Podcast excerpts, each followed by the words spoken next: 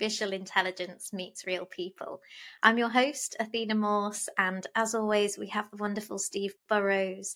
And our guest today is Wendy Nystrom Lloyd, the owner and host of Environmental Social Justice, an interview talk show that highlights and opens up realistic dialogue across complex landscapes of climate change and environmental sustainability, sort of similar to what we do here on the Genuine Intelligence podcast where we're just trying to make these topics bite sized, easy to digest as well. So, welcome, Wendy. Um, as always, we're going to throw some really interesting questions to ChatGPT. Um, so I'll let you introduce yourself, Wendy, and uh, yeah, then we'll we'll hand over the reins to Steve and get stuck in. Thank you so much for the invitation. Um, I'm very excited and a little scared as to what the questions are going to be, but um, yeah, I mean, my background's in, uh, I'm a geologist by degree, and I worked in environmental insurance for 20 years. And then um, I realized when I started the webcast, a woman actually approached me and said, "Please don't hate me. I still use paper towels." And I thought, wow, we're doing a terrible job of communicating sustainability and climate change if someone's apologizing to me for using paper towels, because there's way worse things you can do. And I thought, I, I need to start talking to people and reaching out and just making it simple, speaking simply, directly, and just letting them know, you know, it's going to be okay. We got to figure it out, but it's things are going to be fine. And that's when I just started environmental social justice was um, born out of that, basically. So, so you came out of the insurance industry, and uh, yes. so how do those two things? How how do you? You know, it's quite a. It seems like quite a leap from one to the other, but is it? You know, just talk about that a little bit. Yeah, I started off as an environmental consultant. I was in the field, um, basically, pull, you know, sampling soils and groundwater and seeing how contaminated things were. And um, I was in Massachusetts, basically dealing with sleet, snow, rain, getting drenched every day. And I wanted an indoor job. I wanted to sit at a desk and be warm. And so I transitioned over to working for the state of Massachusetts underground storage tank program, which acted like insurance it worked as a reimbursement program. So if your tank leaked and you were in the program and you saved your receipts, mind you, they did it in a very complicated way, but they saved their receipts, you could get reimbursed for hmm. your losses. And at this point in time, I really wanted to move to New York because, you know, it's what you do when you when you live on the East Coast, you got to live in New York. And I took a job with AIG, and I was one of the first scientists they hired in their claims department, and it was all environmental loss, environmental claims, pollution liability. So when people think insurance and pollution environment, they're actually very closely related because general liability will not cover pollution. There is an exclusion in the post 80s. All of that was excluded when all of our environmental laws came into effect. So you need a specialty form written. And there are very few of us, well, there are more now, but 20 years ago, there were very few of us that actually understood what that meant. Right. So, so the, re- the reason, what we're trying to do on the podcast today is you know, our our uh, listeners are people who are interested in owning their own homes. They either already own their own home or they want to own their own home.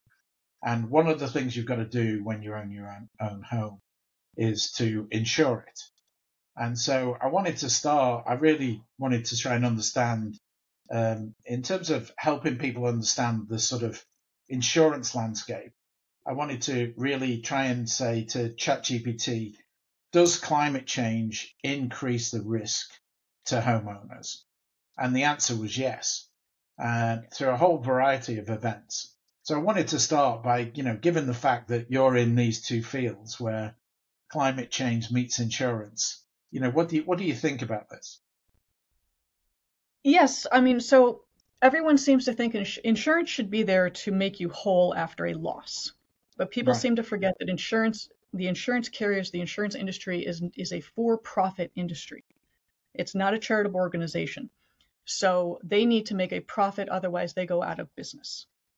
And with respect to our increased climate change, we are seeing, you know, increased climate is going to, everything's going to get warmer. That means we're going to have more uh, moisture in the in the atmosphere, increasing storms, increasing floods, heat events, wildfires. It's all connected.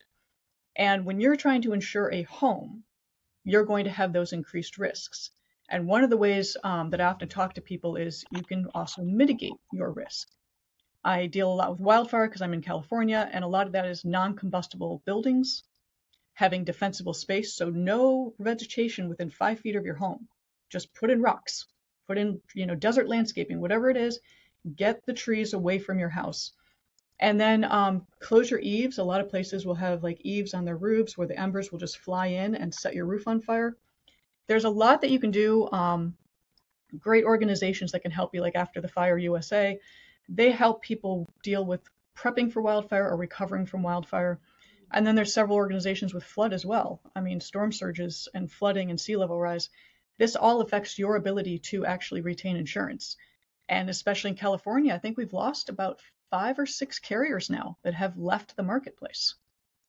But so, so the, this is the question, right? You buy home insurance. So when you buy car insurance, right, the risk is related to your ability as a driver to drive a car. So the younger you are, the more you pay, because the statistics say that there's more accidents with younger people, and uh, mm-hmm. and I guess it's probably the same when you get older. It probably goes up, you know, when you get older or something. But but it's related to the person. But with a home, it's related to the to the to the property. So yes. do insurers do do insurers do the, are premiums going up for insurance yes. because of climate change? And because uh, what you're describing are some sort of mitigation factors, and I've asked ChatGPT what could I do to mitigate things, but and, and I'll show that in a moment. But but insurance premiums are going up, and you're saying the carriers are leaving the market because they can't make a profit anymore in, that market because the risks are so high. Is that what's happening? Um, it's a little more complicated because um, with insurance, you have something called admitted or not admitted carriers. And when you're admitted, you're recognized by the state that you are in. It doesn't mean not admitted is bad, it's just they generally deal with higher risk. But when you have an admitted carrier, the form is reviewed by the state insurance, uh, insurance commissioner, and the rates are reviewed by the insurance commissioner, and they get approved or rejected. So insurance carriers are saying, hey, we need to raise our rates by X amount and the state will come back and say, nope, that's too much money. We can't allow that. It's it's too expensive. And they'll have a little back and forth and try to come to a happy medium. But in the past 10 years or so, that happy medium hasn't been found. And they cannot get the rates that they want in order to maintain a, a level of profitability. And um, that's why in certain states, like Florida and California, are getting hit the hardest because they cannot get those premiums or those rates to actually offset the risk. And going back to mitigation, the way you reduce your risk is you mitigate the exposure. But um, when you say when you use the car analogy, with that's an individual person in an individual car with their individual history. Climate change is community. It's it's basically let's say community wide, statewide, county wide. It's not one person's home that's exposed. It's an entire area, and it has to be addressed as an entire area, not just that one house. So you also have to consider how everybody in that area, in that community, in that county, state, is addressing their exposure. Yeah, but but but it sort of um, so here's something that really confuses me because all of these things that ChatGPT says people should do, and you raise some of them, but you know, um, assess your building, do you know, remove the fire risk from around your home, you know, buy sandbags and get ready for flooding, you know, all of these things are cost to the homeowner. But yeah. as I understand it, insurance companies will not reduce the premium.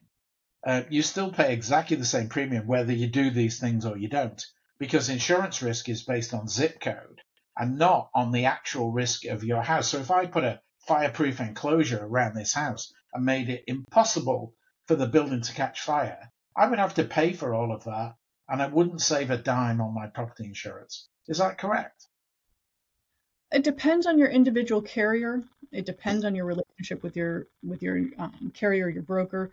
I mean, overall, yes, I could say that that's probably fairly accurate because again, your individual home might be fireproofed or nothing's fireproof, but it, you know you can mitigate it. But that being said, unless your entire zip code is doing the same thing, if you have a wildfire racing through your community, it's not going to spare your home. You might have less damage if you completely have non-combustible materials and you do everything right, but it's still going to go through the entire community. Um, some carriers will offer pre, you know, a rate discount, but it's not going to. Always have to tell people, you know, when they say that yes, you can, if you do these following steps, and you house harden your home, you can get a rate discount. That doesn't mean you're getting a discount from your previous year it usually means that instead of a 15% rate increase, you might get a 10. That would be the consider the discount. So again, you have to have a close relationship with your insurance carrier, with your insurance broker to find out what do I need to do? How can I do this? And there are several, you know, several of us. I talk to many people in this in this space where we're trying to um, figure out what the answers are. And a lot of discussions come up with captive insurance policies, parametric triggers. Parametrics mean instead of determining what your loss was or how much was your house worth, how much was your furniture worth, basically, if you have a category one hurricane, you get X amount of dollars. Category two hurricane, you get Y amount of dollars. So it's a predetermined cost. We're right. trying to get wildfires categorized so that could actually trigger a parametric coverage as well. Long way off, long discussions. There's a lot of um, legal obstacles to overcome, but it is something that many, many people are discussing. So, so my so my point here is that there, if you were going to do all this work to your home, there's no payback through the insurance. You're saying you should have a great relationship with the, with your insurance carrier, but most people don't do that. Most people just simply go out and they try yeah. and buy insurance that's affordable for them, and um, and it, it, they don't really look at the specific risks. I mean, I asked ChatGPT is as the climate is changing, you know, what risks should we insure for? And uh, and it says, you know, um, floods, and you know, I don't know what flood insurance that people have got, hurricanes, more, you know, stronger winds, earthquakes. I mean, in California, my understanding is most homeowners do not have earthquake insurance. It's very uncommon. And so, you know, these, you, this is the most expensive thing you're ever going to buy in your life. And yet you're not insured for certain things. Um, so, uh, you know, just because you've got home insurance, it really mostly covers covers fire. I think that's the predominant insurance. Um, and many of the other things are not covered.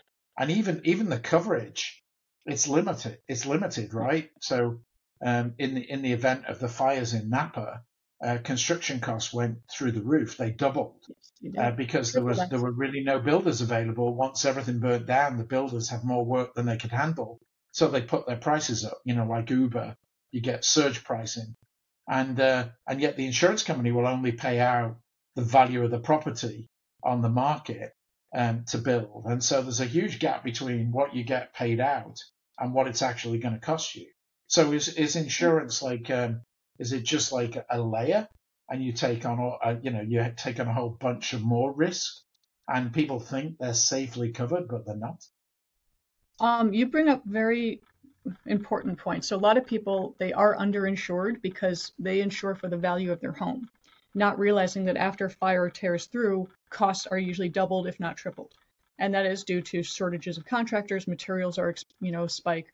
There's also a lot of people that come in after fire and claim their contract or take your money and leave. That is actually very common as well. Um, there's also the pollution cleanup after fire. So, you know, usually when things burn down, you have a lot of contaminants in the soils that also need to be dug up and, and removed. That's a whole separate discussion. But um, the problem with the with getting the right coverage, that's predetermined when you buy your policy. It's not, you know, an unknown number. Your policy will tell you what your policy limits are, how much they will pay out for your total loss of property. You can have something called actual cash value or replacement cost.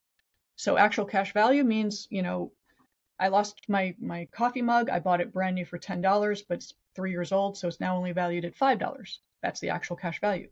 Replacement means I lost my mug. In order to buy a new mug, it's fifteen dollars, so they'll give me fifteen dollars. And so you have to make sure which one you have, replacement or actual cash value, but also what your limits are. And that, that's the huge problem with California is a lot of people are relying on the FAIR plan, which is a, um, a semi quasi state organization, never really intended to cover wildfire. It was actually more for people as a last resort of insurance who couldn't get it in, in cities. It's now become the wildfire pool. It's actually now being referred to as a wildfire pool. And those limits, the maximum you can buy is 3 million. And it's pretty restricted coverage as well. But if you think about it, 3 million for a house seems like a lot of money to most people. But for homes in California, it's really not. I mean, the average house here is crazy expensive, and then to rebuild it yeah. after a disaster, it'll probably be even more than that. But let's just, I mean, Athina, you you just you bought a house, right? I don't know, two years ago or something. Um, do you Yeah, understand what's covered in your home insurance policy? Did you really review it and say, is it going to give me a five dollar mug or a fifteen dollar mug? Do, do you do you you know? Because I think I'm just picking uh, you know on you as a sort of average person buying a house. Do you, did you really research what you're covered for in the event of something catastrophic happening? Nope. And I actually had the insurance documents, um, the renewal, uh, come through the other day, and I was having a look through. And um, one of the one of the really interesting videos you you brought up um, on your well, I, I found on your YouTube channel, Wendy, is talking about all this jargon and and all these complex words. Um, and a half of it made absolutely no sense to me, but um, yeah, it's it's not it's it's never it's never that clear but i think they they do that on purpose. They make it quite complex for the average person to just understand because you know honestly i i it, it's bad isn't it? But i wouldn't have really any idea what would happen if my house burnt down. All i know is we have we have life insurance alongside that um but the building and content insurance covers the building and content. Oh, I yeah, sh- always look for words the wrong called person. exclusions or endorsements. it's always Yeah, good to read you the don't- So you don't know if they're going to value your sofa at what it was worth when it burnt down, or they value your sofa at what it cost to replace it with an equivalent.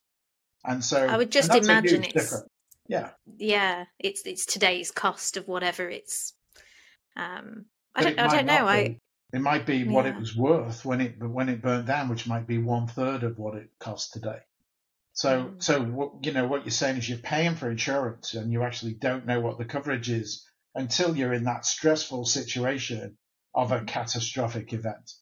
And so all of the power is with the insurance company, right? Not with the individual, because none of us read our Apple contracts. None of us read our, you know, our home insurance contracts. None of us read our car insurance contracts.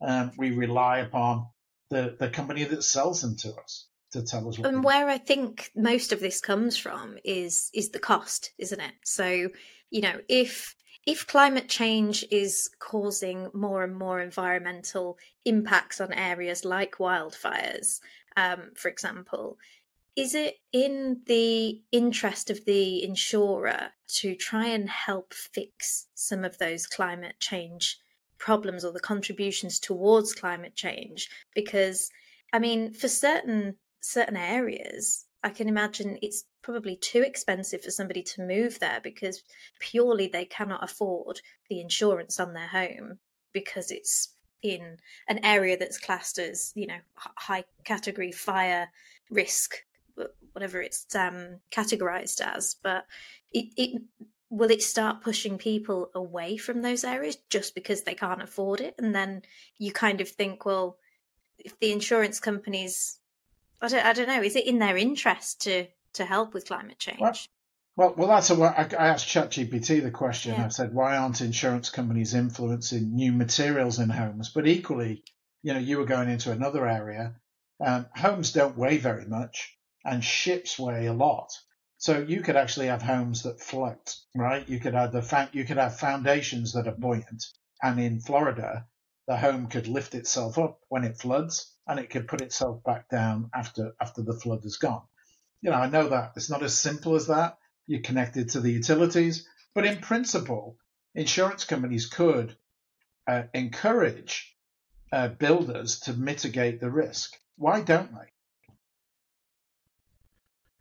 Well, I mean, it's a matter of dictating to a contractor what they can and cannot do. Because, I mean, why would a contractor listen to an, listen to an insurance carrier? And yes, insurance carriers would love it if people did more mitigation, but what can they actually involve themselves in? What can they can't really force someone to do something.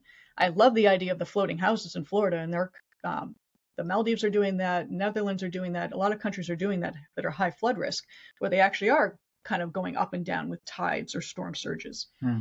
Yeah. Great idea. We should start doing that. Um, Athina brought up the whole um, people moving into other areas. So yes, that's happening. Before the insurance industry kind of got skittish about fire and flood, about 10 years ago, because cost of housing was so high, people were moving to fire prone areas, flood prone areas, because it was a cheaper house. They didn't have the insurance issue back then. Now they have that insurance issue because guess what? You're in a fire and flood prone area. So now you have, you know, the added stress of how do I get this insured? I moved out here because it's, you know, one, maybe you just didn't want to be in a city. You wanted to be in a more rural area, but now you're in a high wildfire area or maybe a, a few built yeah. on a floodplain. So it's extremely complicated to try to have like a one solution answer. It's actually multifaceted um, amongst many organizations. No, I, I, agree with that. But but uh, actually, you say you said why why would a builder listen to an insurance company? And I, I don't think that's the that's the issue, honestly.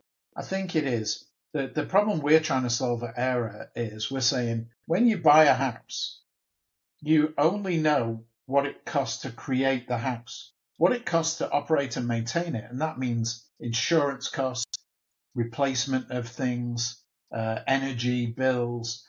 It's that's all left to the homeowner. So mm-hmm. it's the customer who pays the insurance company and it's the customer who pays the builder ultimately. And and so why aren't insurance companies working with customers to and to change the marketplace to say I don't want you to build me a house that will not be insurable in 10 years time.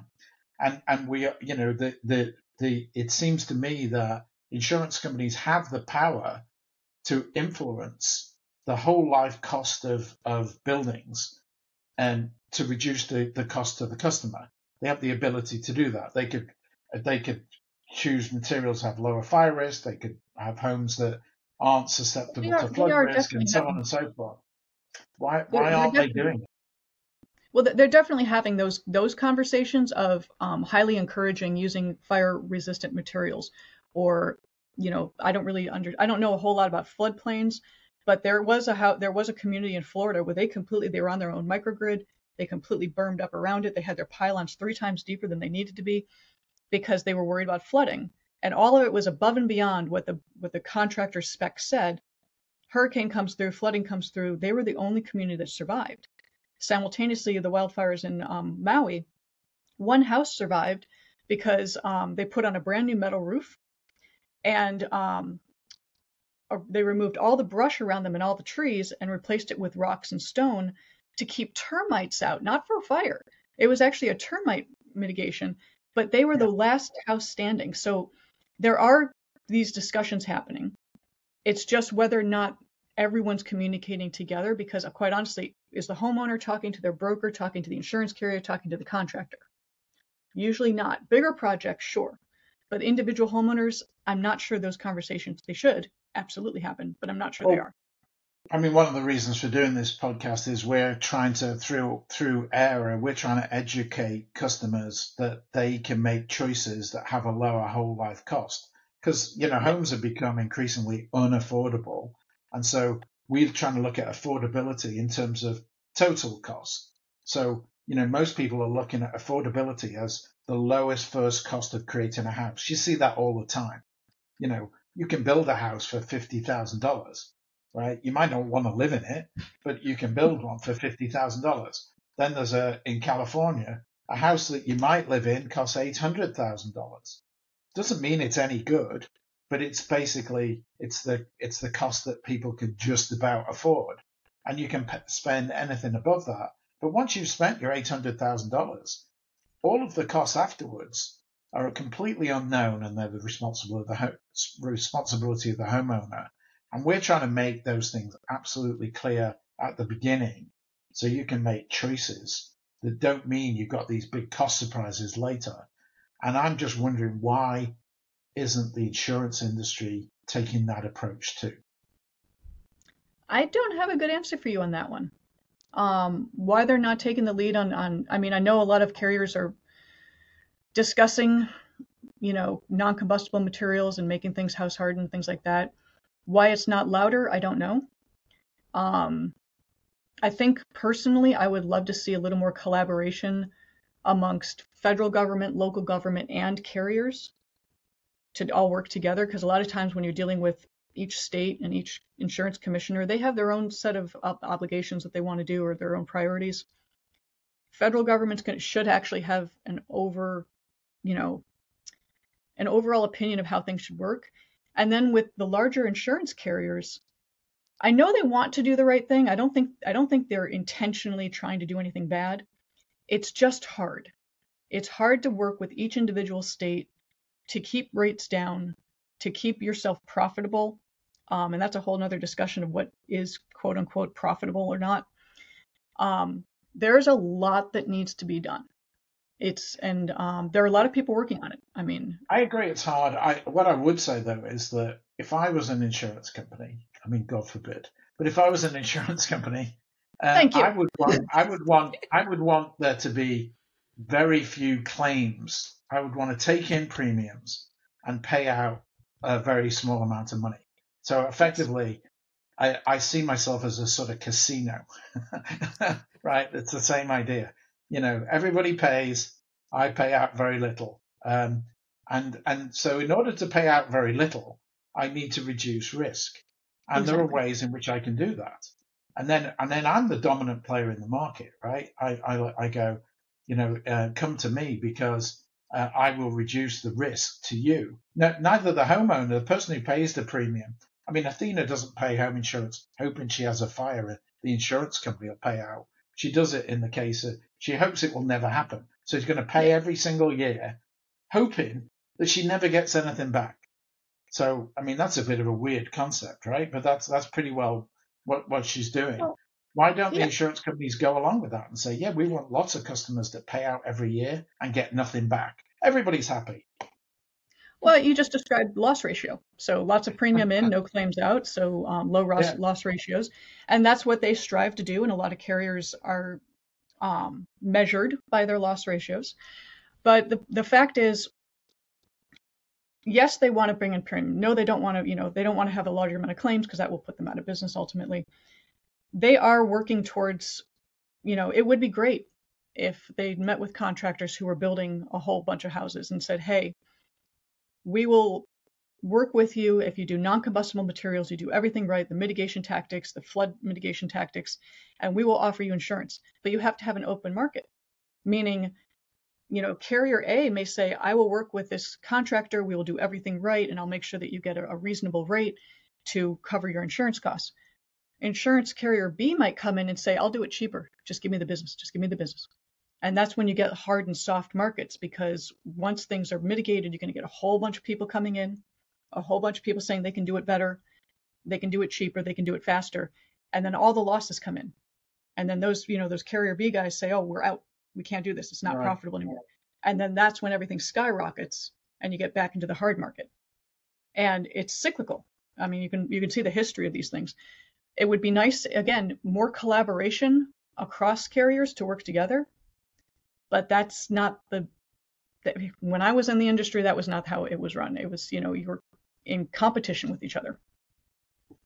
So, okay, that so that was good. I, I mean, I think that was I think that was helpful for me, right? I think we all understand. Maybe we should all read our insurance policies a bit better. Maybe there are things that we can do that are relatively low cost that reduce the risk, knowing that we're not going to get paid out everything that we need to put our home back the way it was. You know, that's that's likely that that we're not going to be able to uh, get all the money back because the contractors are going to charge more and maybe we only get um, uh, the value of, of something at the time it was lost rather than the replacement value. Um, so read your insurance policies and take some, have a good think about things you can do around your home to make it a bit safer. But let's move on to the sort of like uh, Wendy Nystrom's career number two, or maybe it's career number one revisited, and this idea of uh, environmental social justice and um, I asked ChatGPT, is there a link between climate risk and sustainability? And you can see the answers there. I mean, you know, what what, what are your thoughts on that? You know, because I feel that sustainability has a huge economic factor to it that that it's not equitable, and the people that, who are going to be most impacted by it are poorer. So just Yep. give me some thoughts on that because that's definitely something that I know you're passionate about. Yeah, you hit the nail on the head. So when I left the insurance industry and I, I studied sustainability, I went back to school. I wanted to learn from the ground up. I didn't want other people's opinions. I, I wanted to actually learn from a school. I went to UCLA. And um, the first thing that hit me was social justice and the inequities out there. And um, that kind of hit me hard because I realized that yes, people who live in poor neighborhoods live in the shadow of the power plant that is belching smoke and pollutants all over them. And that's not right. Also, lack of, you know, lack of access to education or libraries, that's a factor as well. And most people, when they do think about sustainability, they think the environment, they think climate change. There, that's one third of it it's really, you know, you have to talk about the governance. You have to talk about until we get Wall Street on board, until we get the federal government on board, we're not going to make it. And then you have to talk about the people. And the people are the most important factor, in my opinion, because things right now are very skewed to be inequitable. And we really do need to level that playing field. So most of the people I do talk to, and I've talked, as I said, from everyone from NASDAQ to startups and entrepreneurs, but I talk to people in the LGBTQ environment. I talk to people who are um, black and brown entrepreneurs and startups because these are the people that need the attention. They need to a platform to talk about what they're working on, and especially with respect to like venture capitalist funds. Um, women get, I think, 3% of all VC funds, and people of color get less than 0.5. So 90, 99% of the venture capitalist funding out there is going to a certain demographic. And we've seen some of the bad things that happen with, with those VC funds and those companies and billions of dollars lost for, you know, playing and partying. So we do need to level that playing ground and give everyone the equal opportunity to succeed because there is a huge majority of intelligence out there. Yeah, I, I completely agree with that. And, I, and the way I look at it is that each of us has a sphere of influence that we can do to make things more equitable. And I did go through some some equity training, and and part of it was uh, you were asked the question about you know what does your friendship group look like? You know what is the demographic? What is the age profile? And you know we generally, I mean, I'm guilty of this too. Most of my friends are sort of people like me, right? So we don't really have the ability. We've got this unconscious bias in that we don't really have the ability to see things through the eyes of others. So you know, I cannot. I, I see the data that says, for example, that that you know the percentage of females that are going into a particular profession, let's say architecture, and then the percentage of females that get to the board of the architectural companies, and and there's a huge disparity, right? That the it's mm-hmm. not that the pool's too small, it's that for some reason that that females are not getting to the top of these companies, and I don't really understand why, and I feel that climate change is going to make it worse um, you know that that it, it, feels to me that that that you know that is happening, um, because it affects people that you know already are disadvantaged disproportionately so. That's what the data seems to show. I mean, w- would you agree with that? And have you got some thoughts on what we should be doing to make it better? Um, well, I mean, starting off with the corporate world and seeing um, people who make it to the executive level, I have um, a girlfriend, friend of mine, she's in the energy industry, and she broke out on her own because, um, and I love this term she created. She said, I got tired of seeing mediocre men getting promoted above me. And I said, What do you mean by that? She said, Well, these guys either they were related to somebody in the executive level, or they just they were uh, basically adopted by these guys to hang out. And I saw that in my own career. In the insurance industry, I had certain people that never looked at me twice in the hallway. And then this um, kid right out of college joined, really nice kid. I mean, smart and everything. But the second he walked through the door, every guy came out of their office and they wanted to know who this guy was. And I was like, you guys, I've been here three years and you've never said a word to me. But this 22 year old kid comes in and you want to know where he's from, what's he doing, what's he studying. Oh, let's go get a let's go get a beer after work. Let's hang out. And that was shocking to me. Um, I was I was a little rocked back when that happened because I thought it's just the way it is. I mean, it's accepted with respect to climate change now, you know, bringing that in, um, we are going to see more people in these disadvantaged communities that are, you know, more affected by pollution, flood, fire. They will have further disadvantages. They are going to have less access to certain resources, less access to education. I actually, one of my interviews, this woman um, started a company called Go Together, and she noticed absenteeism is skyrocketing post COVID, and you know, people getting to school is difficult because the, you know parents both work. They cannot get to a bus. There is no bus available. How do they even get there? So she's organizing. She has a software as a service where people can either walk together, bike ride together, or carpool, and they can all figure it out. So um, to help that absenteeism go down, because uh, what was it? The socioeconomic impact is if you do not finish high school, you're losing out on about a million dollars over your lifespan of, of earnable income. Yeah. And so that that right there is a perfect example of a problem and a solution. It, and, the, the, way I think about it, and you tell me if you, you agree with this or not, but the way I think about it is that um, the, the the more the wealthier you you are, which is the more disposable income that you have, the, the that is a buffer against uh, impact, right? So yeah. so if you have more disposable income savings, you know, 401k, whatever it might be, and insurance premiums skyrocket, uh, I can absorb that. You know, its re- yep. its it, its impact on me is relatively small relative to somebody who's living paycheck to paycheck. They have no ability to absorb any impact of, of anything that's unforeseen.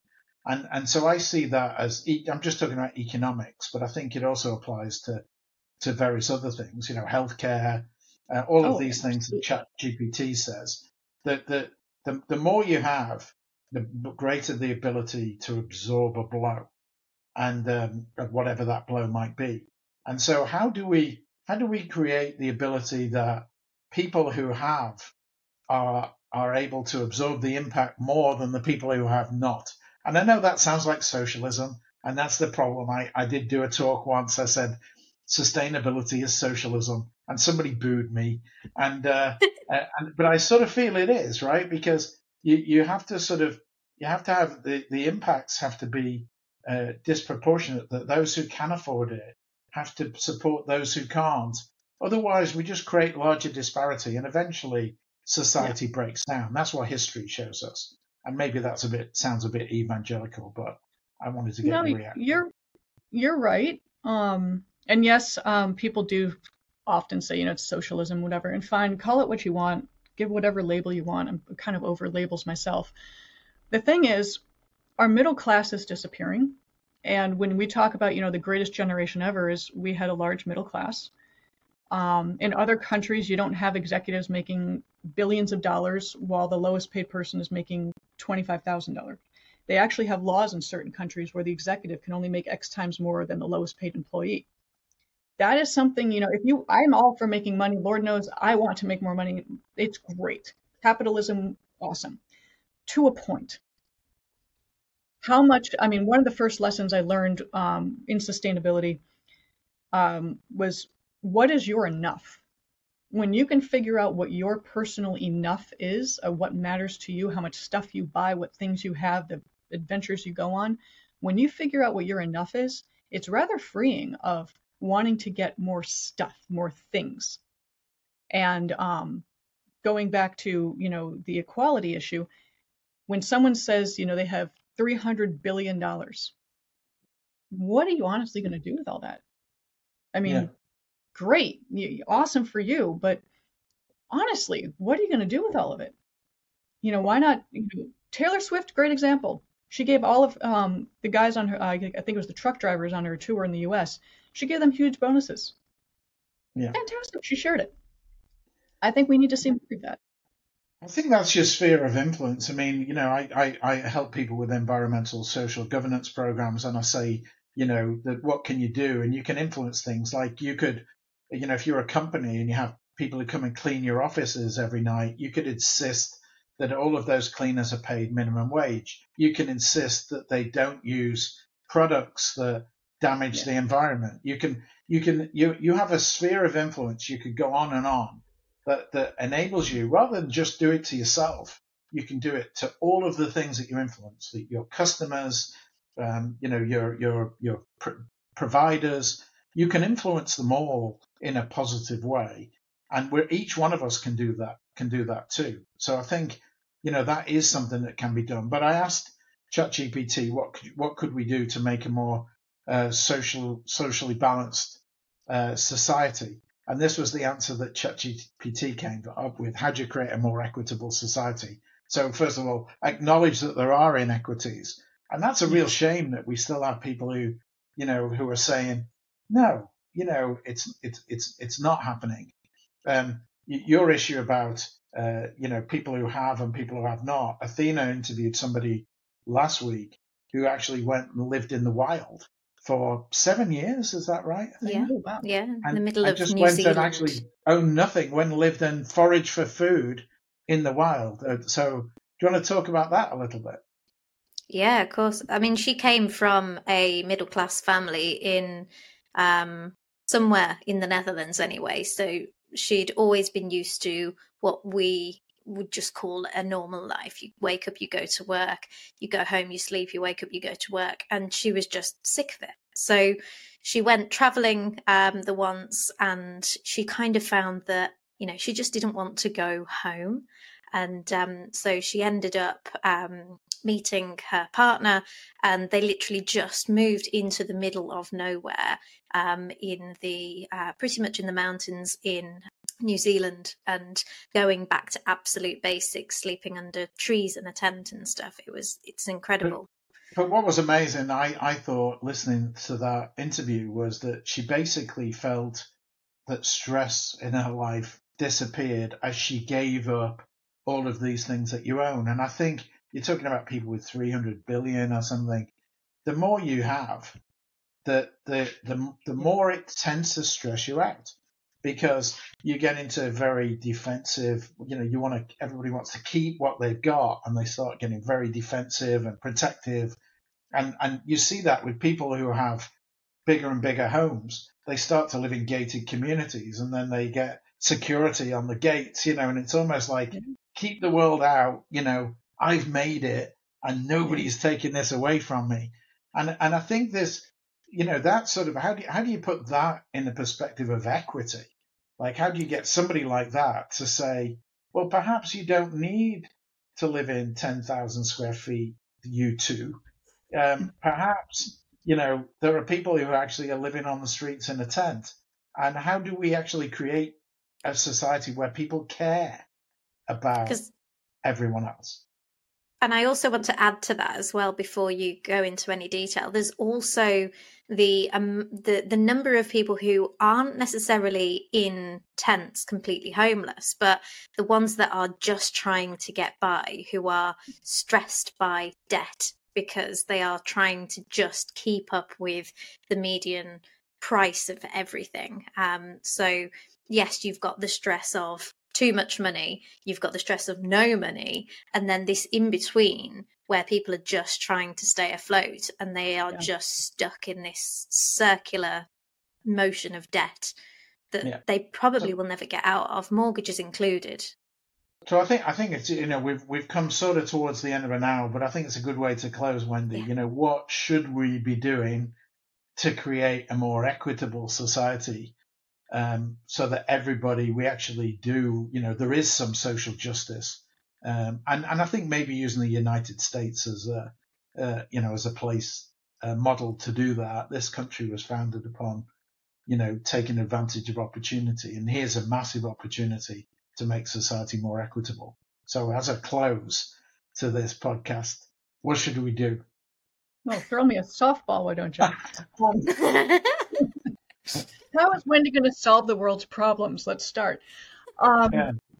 It's a tough one. So the first thing with um, Land of Opportunity, well, in, since the 70s, I mean, it was about Gordon Gekko and greed is good and everything's for the shareholders, not the stakeholders. We have come to such a point of, you know, social media and, you know, everything being about me and take pictures of me and I want more. We we we're broken. We got to fix that. We have to say, you know what, it can't. When people even talk about climate change or sustainability, they get triggered. Let's just call it. Let's do the right thing. Let's do what's best for everybody. Yeah. Um, No one's better than anybody else. We're all raised that way. You actually you have to start actually believing it. Um, our homelessness issue is complicated. We do have people that everything bad happened, and I'm sorry, every resource we have should be help should be used to help those people. Simultaneously, we have a mental health and drug issue that needs to be addressed through mental health services and drug services. For some reason, people don't like talking about that. It's it's not comfortable. It's not a comfortable conversation, so it's often ignored. We can't just keep throwing money at it and put building little tiny homes. We have to address the mental health issue, the drug issue, and then those people who really do need the help, all those services should be given to them because they're the ones that want to fight their way out. And Athina was talking about being t- in this kind of perpetual cycle of debt and trying to live paycheck to paycheck and just trying to get out. Those are people generally that were never taught to save. Um, I, on my own webcast, one of the first ones we did was my co-host Joel said, I was taught how to write a check, not how to deposit a check.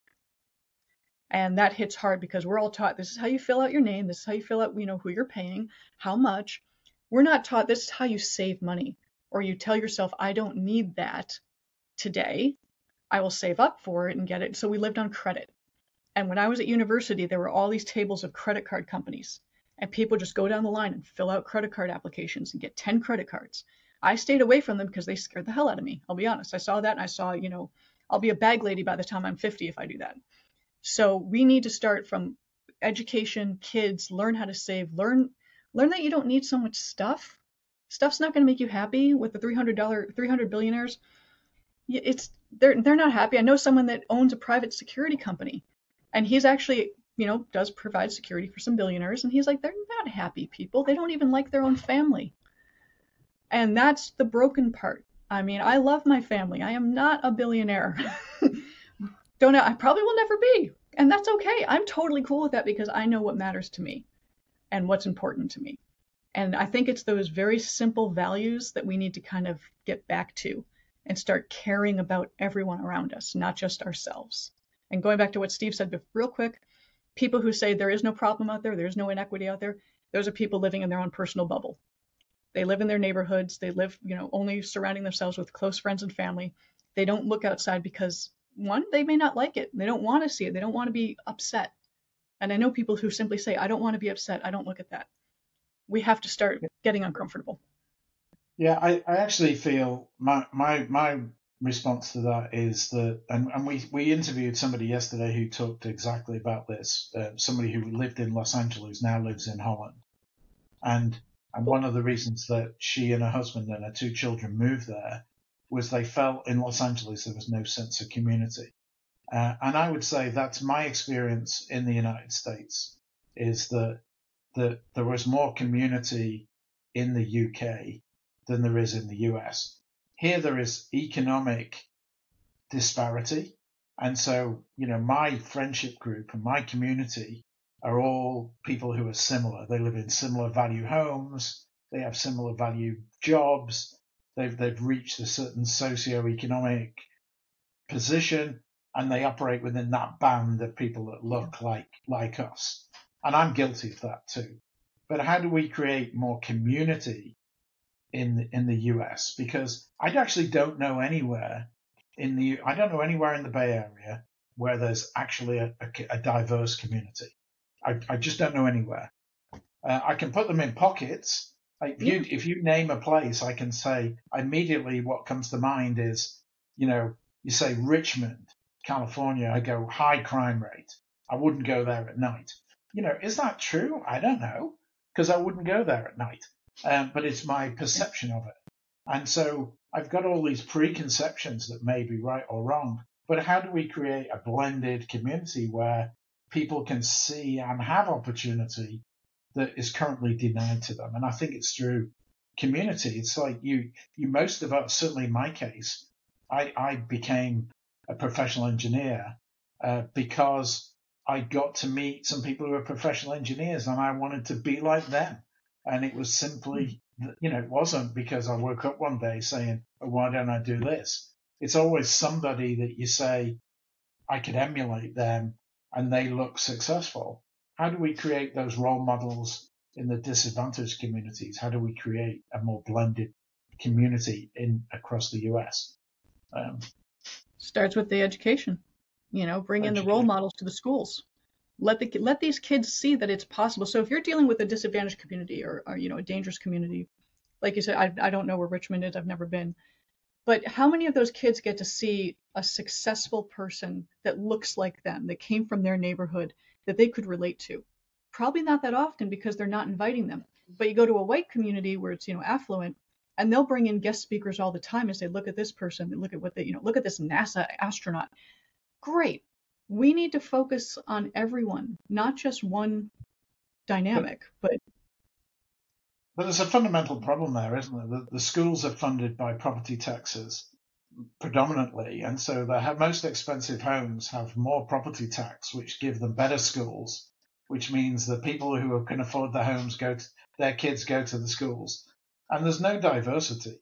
There's no diversity in high schools, apart from in the urban inner cities, and that's a whole different problem. But in suburbia, um, people are segregated economically based on the, the value of their home. So, you know, there are, there are no, the, you know, the school that my kids went to um, is is not a diverse school, not not at all. Yeah. I well, let me clarify when I said bring people in. I'm not saying pay people to come. I'm saying reach sure. out to somebody and say, hey, we would love to have you come for like a career day. And I know people that are doing that in some, you know, in like South Central and in Watts. They're bringing in people just to talk to students. Yes. Very casual, not formal, not on a stage, not, sure. you know, looking down on anybody, but just wandering the hallways, interacting, talking to kids. To create what do you like to do? Model. Yeah, but it's also engaging of what do you want to do? What what speaks to you? And actually talking to kids. And that's where we're seeing a lot of the breakdown happen is, you know, kids are just kind of going through schools if they're attending because absenteeism is so is so high right now. And they're just kind of floating through it and then they graduate and they don't they don't know what to do with themselves because maybe they don't have a parent at home guiding them.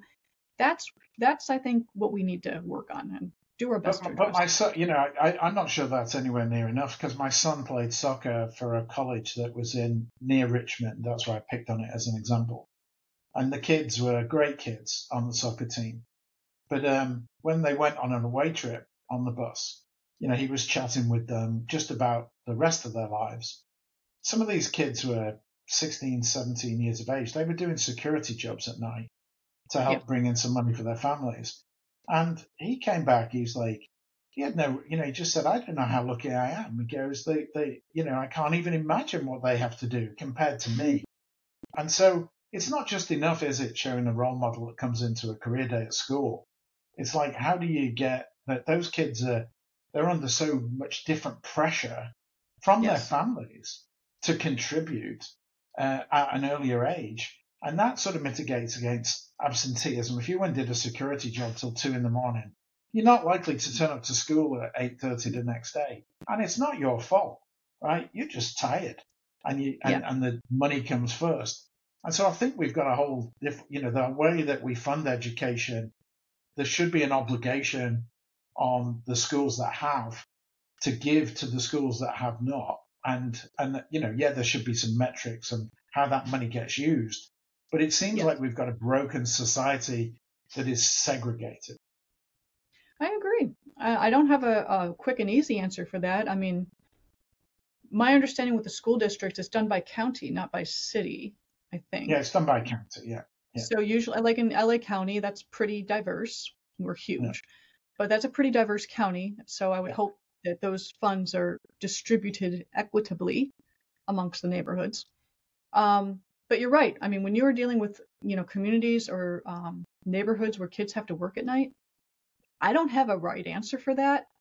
I mean, I have no idea how you fix that. You can't blame the parent. I'm sure the parent's probably doing everything they can. I know you can't blame the parents. But, yeah. But I mean, you know, not not uniformly so. That's that's stereotyping. But um, anyway, I, I'm I'm conscious of our time coming to a close. I, I mean, we've we've covered everything from reading your insurance policy to solving inequity in society. Uh, wide ranging conversation. Been really great to hear your opinions, honestly. Uh, I share many of them and, uh, uh, it's been, it's been super good to talk to you.